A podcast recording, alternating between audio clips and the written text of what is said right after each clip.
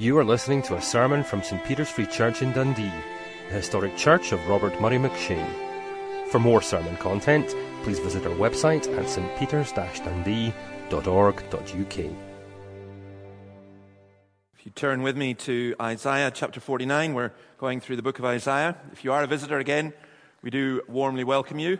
Uh, I believe we have a couple from Brazil with us. Uh, you are very welcome, wherever you are, somewhere, but you are welcome. And also, of course, there are visitors from elsewhere. And also, um, for our Chinese brothers and sisters, uh, Happy New Year tomorrow. Uh, it's Chinese New Year, and uh, amongst other things, I know that you'll be eating lots of food, but enjoy it. Um, Happy New Year. Isaiah uh, chapter 49. I, uh, before we read it, I want to read to you a letter that appeared in a newspaper this week from North Yorkshire. A man wrote this I was assisting my 16 year old daughter with her homework when she received a text from her mum. What do you want from life? This was an unexpected and profound question for an exam sitting teenager. We debated various answers wealth, fulfillment, love, all three. Five minutes later, she received a second message blaming predictive text for correcting the word little. Um, which is more like it. What do you want? You're not going to get a text saying, What do you want from life? Well, you might. You never know. You might be very philosophical. Um, what do you want from little? Um, what do we want from life? I think most of us, in answering that question, would talk about our relationships of various kinds friends, family, and so on. But I want to talk uh, this morning about our relationship with God. And I want to introduce it in this way. We will uh, see what the text has to say about that. But I want to suggest to you that our relationship with God, talking about it, is very difficult because in all our other relationships, there's a kind of mutual dependency. We're creatures and we're weak.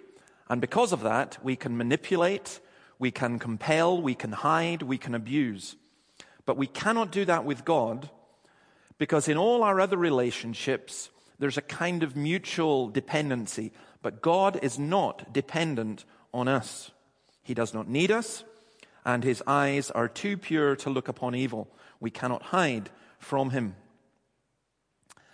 And therefore, it is difficult, I think, for us to conceive of how our relationship with God would be. And I know that some of you are here and you're not yet Christians and you're thinking about it in those terms. What does this mean? I think also, well, let me put it another way. There's an old philosophical question, and it's one that's always bothered me because I, I don't think it can be answered. Can you prove that there are minds other than your own? That's pretty difficult, actually, because everything we perceive is our perception. And everything in our world is focused around us and how we react to things. It is all about me. How do we prevent that happening in terms of our faith and our relationship with God? Because we make it all about me, what I think, what I feel, what I see, what I want, what I need. So there are some of you today who uh, would say, I'd like to be a Christian, but I can't really commit myself to God because I need to know more, or I need to sort myself out first, or I need to have a particular experience, or I'm too bad. And there are others who think, well, I am a Christian. I know and believe and trust in Jesus, but I'm a mess. And I'm a bit confused and a bit hurt and a bit wounded. I don't know where I'm going and I don't know what is happening. And none of this is new. This is the very heart of the human problem. This is the burden, as the Bible puts it, that God lays upon men. How do those who are made in the image of the Creator relate to that Creator. Whether today, here in Dundee, or two and a half thousand plus years ago, uh, this, where this prophecy came from, contemplating the destruction of Jerusalem and the seeming triumph of paganism. So let's turn to that. Um, maybe I could ask someone if they put the blinds down for the two upstairs and the two downstairs as well, because I think the screen is going to be difficult to see. But the words are there, will be there up on the screen. Could you move on for me, Louise, please? First part, uh, Isaiah 49, verse 22. This is what the sovereign Lord says See, I will beckon to the nations, I will lift up my banner to the peoples. They will bring your sons in their arms and carry your daughters on their hips. Kings will be your foster fathers, and their queens your nursing mothers. They will bow down before you with their faces to the ground. They will lick the dust at your feet. Then you will know that I am the Lord. Those who hope in me will not be disappointed. In terms of relationship to God, we need God to speak to us. And how we react to that determines that relationship. The world, if you like, here in this passage, the world is being given a decision to make. God is going to raise a banner. Already in Isaiah 11, verse 12, he will raise a banner for the nations and gather the exiles of Israel. He will assemble the scattered people of Judah from the four quarters of the earth. Isaiah 5:26 He lifts up a banner for the distant nations. He whistles for those at the ends of the earth. Here they come swiftly and speedily. If you've seen any of these kind of medieval war films, it's like there's a battle and it's all great confusion. And then suddenly the king's banner is raised. And the reason it was raised was not so much propaganda, it was for people to gather round. Come, gather to the king. And that's the image and the picture that is being used here. In all the mess and confusion of war, God raises a banner and he calls people from the ends of the earth to that banner. Now, We'll see what that banner is in a moment, but let's look first of all at this idea of sharing with God's blessing, turning to the banner, coming to the banner. What does it mean? Well, as we go through this text, you'll see certain things. See, I will beckon to the nations. And there it's a very simple image. It's God just raising his hand, if you like, and saying, Come, come. It's a powerful gesture. He only has to lift up his hand and the situation changes. It's saying that God can turn around any dead end situation because here he's saying, whereas the kings and the queens, the rulers of this world are persecuting you, he's saying this to his people, I will raise my hand and instead of persecuting you, they will come and they will take care of your children. Um, it's a, an image a bit like imagine if there was somebody, imagine if there are people here in this city who absolutely hated the church and who loathed the church and wrote letters in the courier about the church and uh, despised and maybe, maybe, maybe they picketed outside the church and uh, suggested we might all go to jail or whatever. Imagine that image and then think about it in this way. These people suddenly turn up and offer to do creche uh, or offer to come and babysit at the mother's uh, Bible study. Where's that come from? And not even that. I, imagine that it's the rulers who are opposed. And suddenly, um, Prince Charles comes in and goes through the creche. You think, wait a minute, what's going on here? Well, that's the image that is being used here. And you'll notice I will beckon to the nations. I will lift up my banner to the peoples. You will notice here that Israel is concerned about one situation. Israel is concerned about the Persians, about the Iranians. And God is concerned about the whole world. And He's saying, everyone, the Japanese, the Chinese, the Africans, the Asians, the Europeans, the Scots, the men in blue and the men in white, they're all will come to this banner.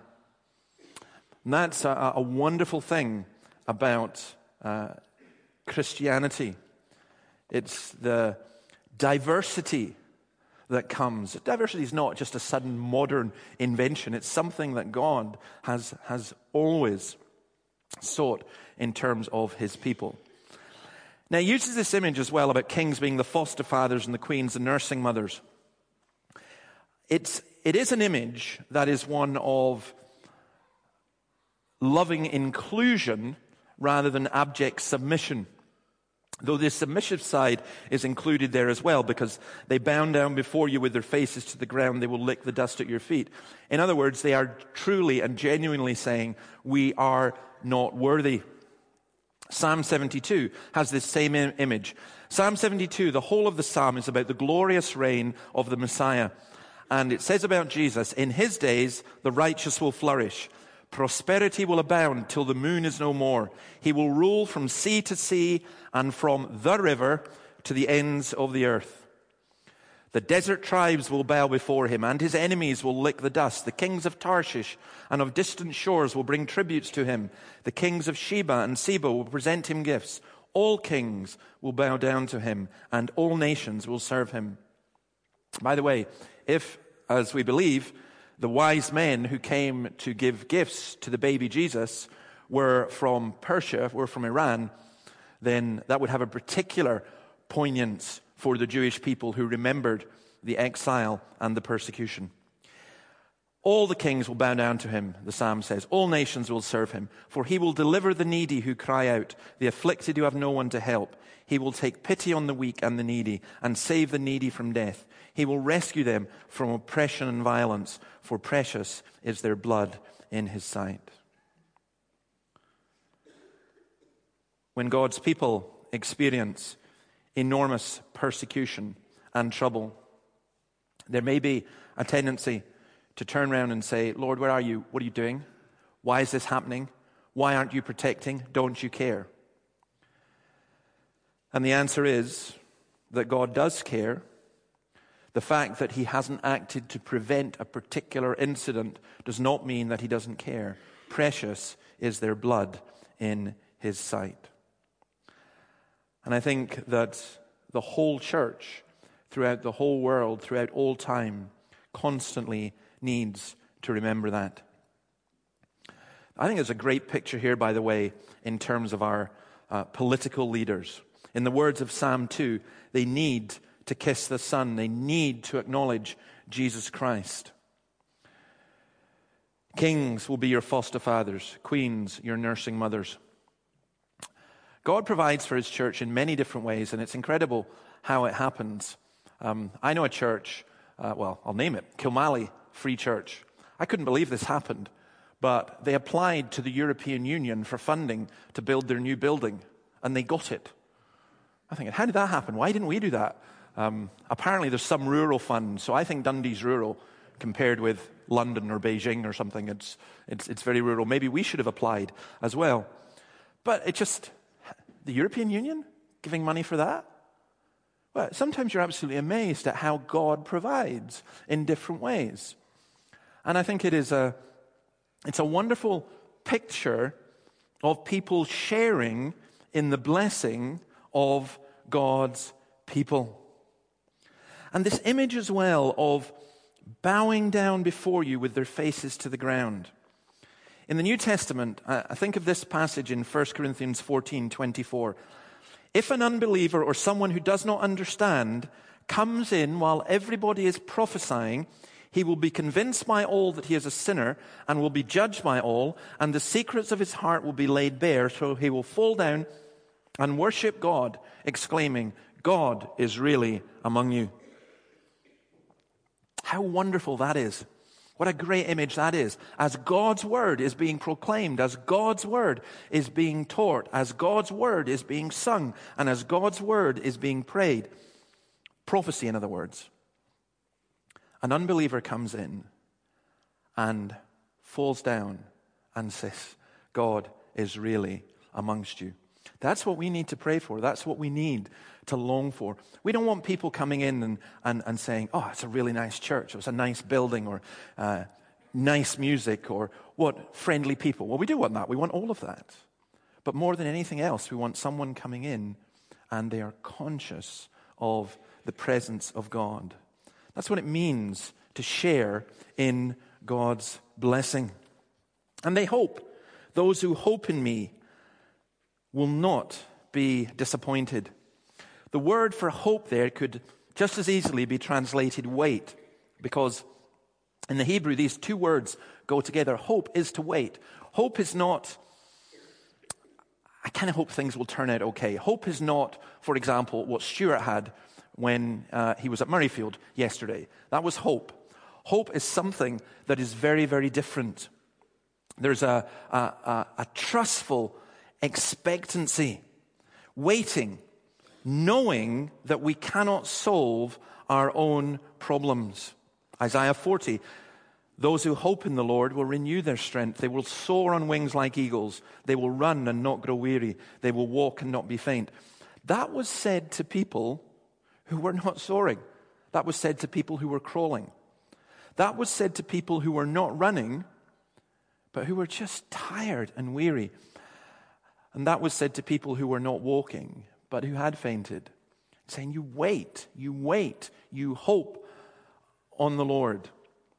And I, that's a great image, a great promise for us as believers in Jesus Christ. That by identifying with God, by committing ourselves to Jesus, that we can wait, saying, Lord, why is this happening? What's going on here? What's occurring here? Why all this?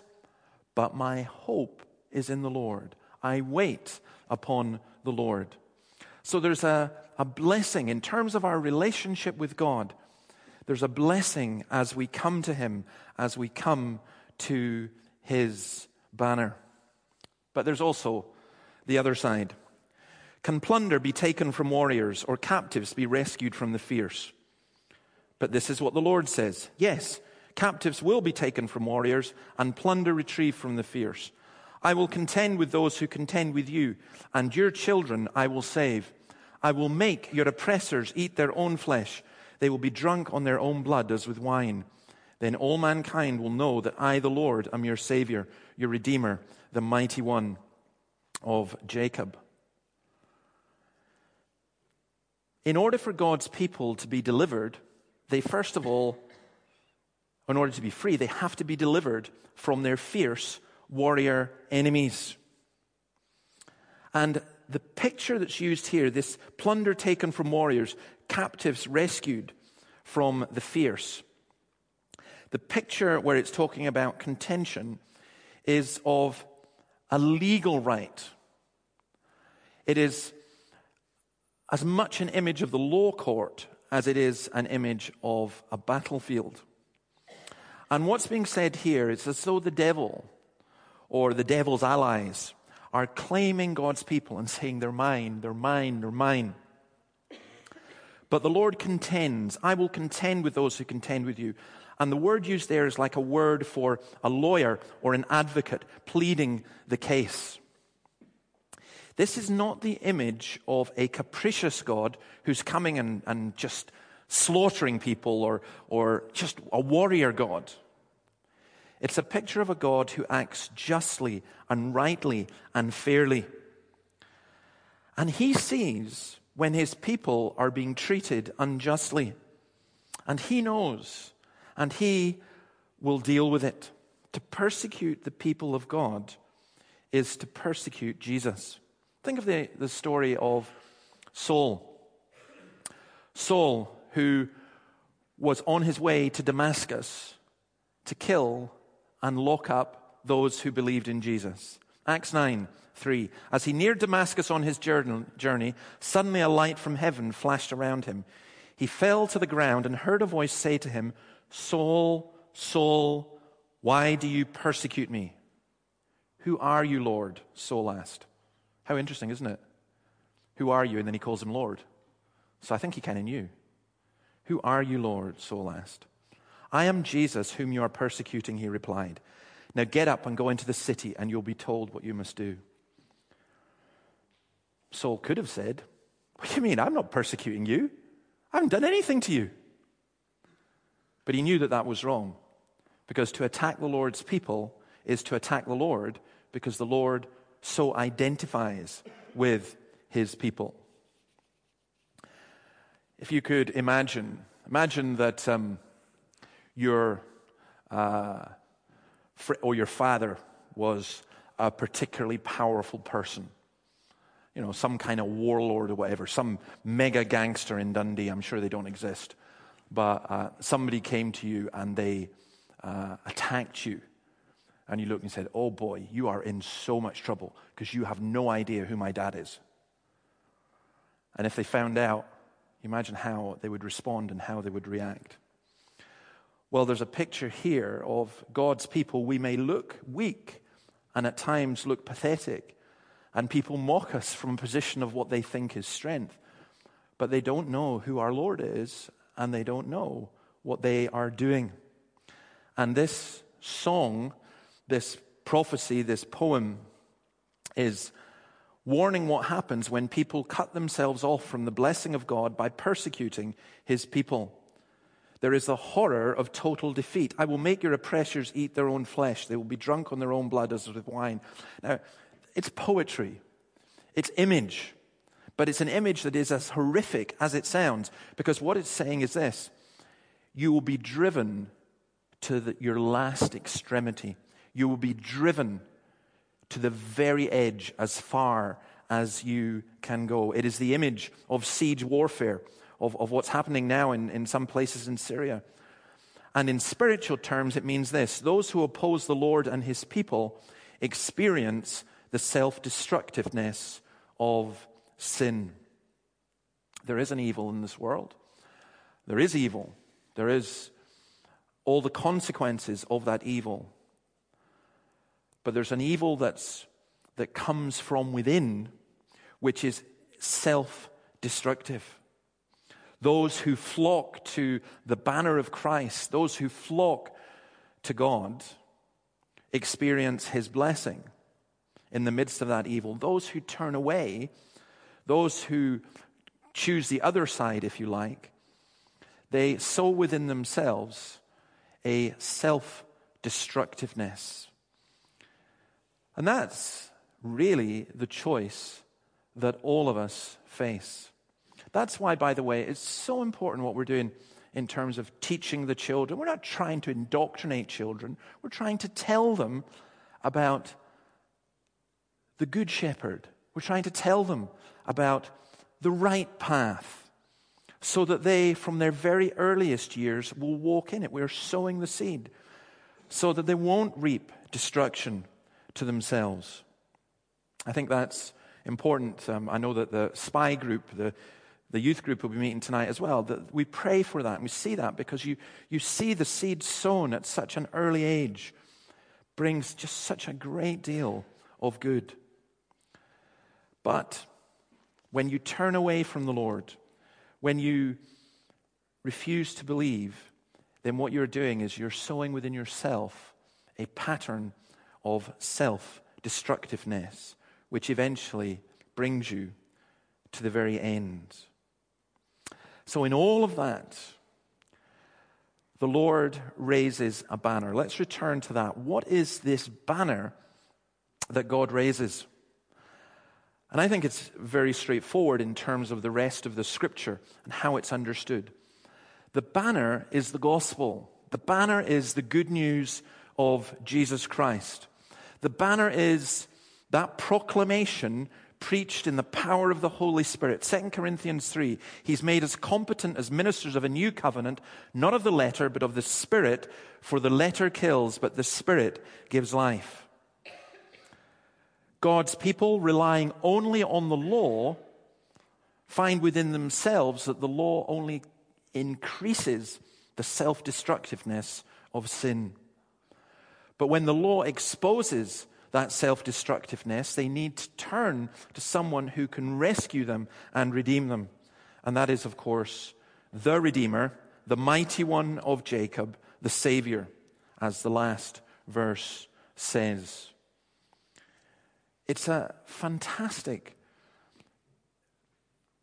picture, fantastic thing for us to have.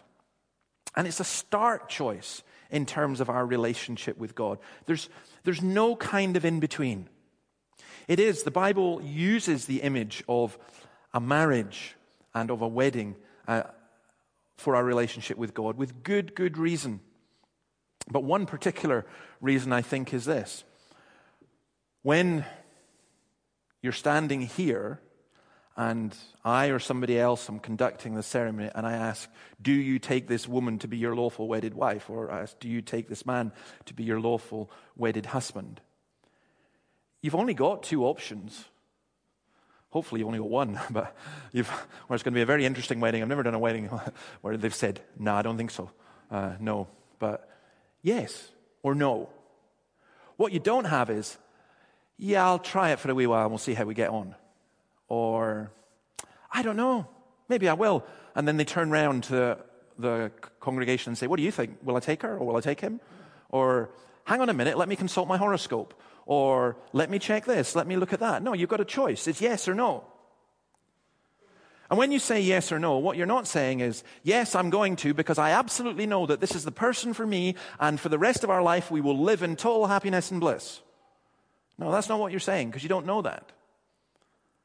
What you're saying is, I know enough that I'm willing to commit myself absolutely, totally, not half heartedly to this person.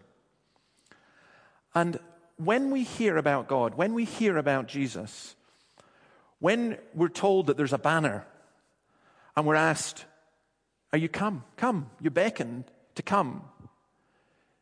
You don't have the option of going, hmm, maybe, maybe not. Maybe I'll try it. Maybe I won't. You either come or you don't. You're either on Christ's side or you're opposed to Christ. But that's where we came in, where you say, well, wait a minute, I, I'm not in that position. I need to know this. I need to know this. I need... I'm saying, well, actually, you are in that position because Christ is calling you. And you respond. Now, what I find especially wonderful in this is when I think of a banner, I don't know if you were, uh, again, if you were at Murrayfield yesterday, the Scottish banner, you know, the lion rampart and all that kind of stuff. Um, sometimes with the Scottish rugby team, one fears that the wee lamb might be better. Uh, but, you know, you, have got, you've got all these banners and you've got, you know, the, the English banner and the bulldog and all that kind of stuff. Um, and uh, whatever the Irish have, I don't know, leprechaun or something. Um, and, but you know, the, the banners do tend to be kind of warrior like. What this banner, I, I love the imagery from the Song of Solomon about this banner. We're saying uh, an old song um, his banner over me is love. He beckons me to his banqueting table, and his banner over me is love. And uh, if you grew up in the kind of Sunday school I grew up in, you all know the, the actions that you do and the, and the words and so on. But, but it's beautiful. He beckons me to his banqueting table, and his banner over me is love.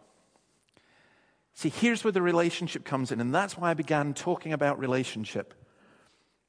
Because we relate to God not because we are like him not because we understand Him, not because He needs us, not because we have anything to offer Him, but because, as I was trying to tell the children, He is absolute, pure love. And that's what we need. Why do we regard relationships as being so important? Because we're lonely. Because we were made not to be lonely. We were made to be in relationship. And yet, in this world, our relationships get so messed up and so screwed up. They, they vary so much. They are at one minute absolutely wonderful, and then the next minute we're saying, What? What's going on? And they cause us so much pain, but also so much joy. But here, to me, these are just all reflective of the greatest and the purest relationship, our relationship with God. We were made by our Creator for our Creator. It's in Him that we live and move and have our being. We relate through this purest and greatest love. Sometimes you see within a marriage or within a, within a relationship somebody who has a deep and intense love for the other person, and it causes the other person to respond in love. And it, it can be an extraordinarily beautiful thing. Well, that's what's going on here in our relationship with God. It's not that, that we work up some kind of love for God. We say, if only I can just love God a little bit more. You know, there's a commandment love the Lord your God with all your heart, with all your soul, with all your might, and so on. Because we just can't do that. But once we understand who God is, that He is love, and what He has done, then in, in the words of Paul to the Romans, we love Him because He first loved us. Our love is a responsive love. It's not a love that comes from our own goodness or from our own love of the good or from our own desires for purity or anything like that.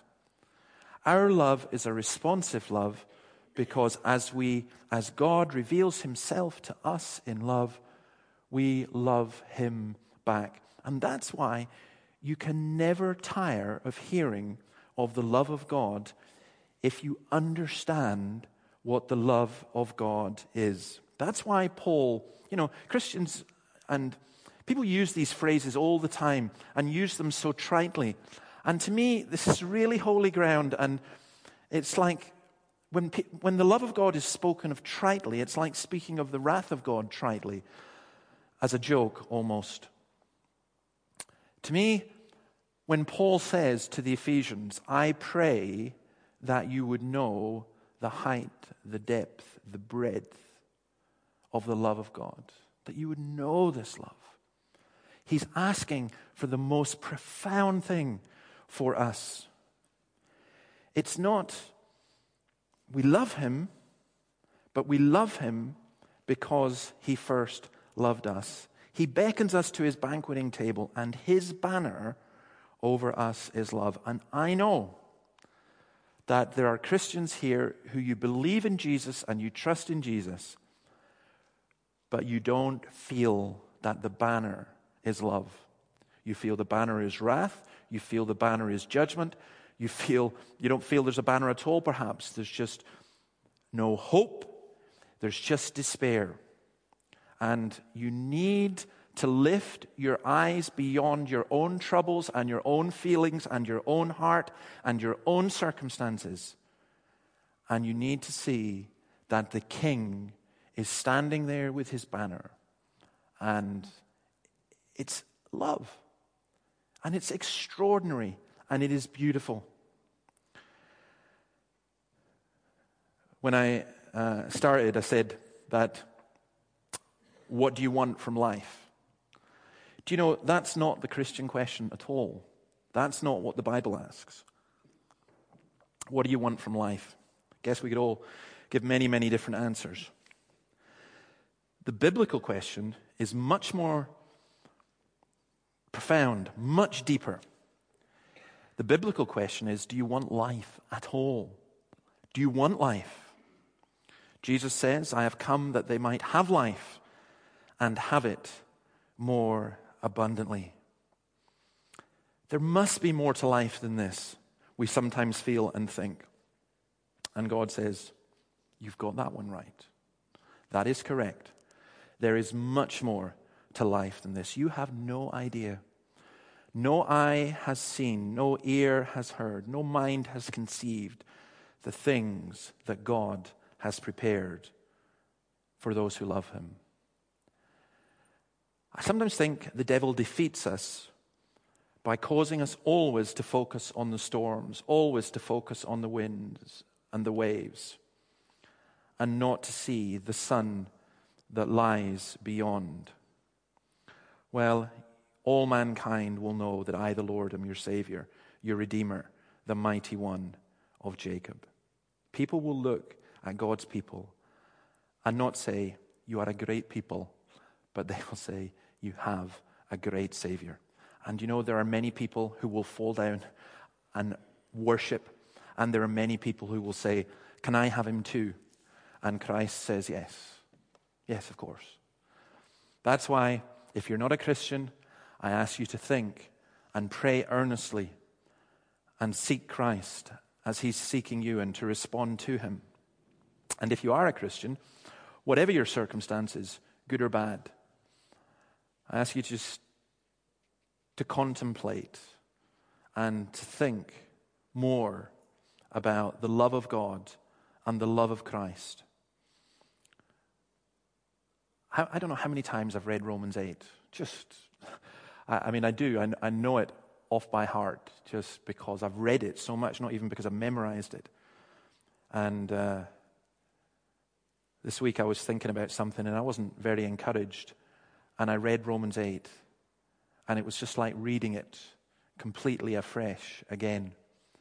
Just how will God, having given us Christ, not also with him graciously give us all things? Nothing can separate us from the love of God that is in Christ Jesus our Lord. You go out of here, you may not be going out here marching down the street with your banners, you're not in the Salvation Army or whatever, but you should be going out in your spirit and in your heart, walking out in absolute triumph, knowing that his banner goes before you. May God bless his word. Let's pray. Lord, thank you for your word. Encourage us through it. Enable us to know your presence. We pray for any here who do not know you, that as your banner is lifted, as your gospel is proclaimed, that they would turn to you. And we pray, O Lord our God, for those of us who are your people, who follow you, but we're not soaring like eagles. We're not running. We're not even walking. We're wearied. We're beat up. We're tired. Lord, help us to lift our eyes beyond ourselves and beyond our circumstances and to see above the gloom the clear blue skies, the great banner of the love and grace and mercy and peace of our Almighty Triune God. In your name we ask it. Amen.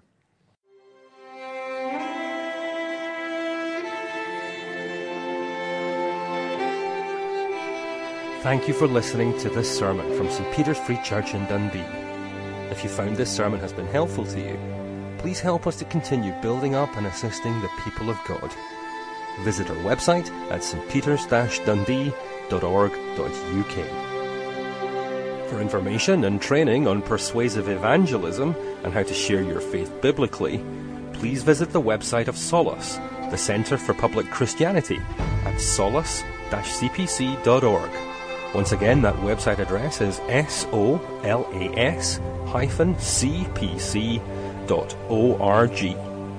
Thanks for listening.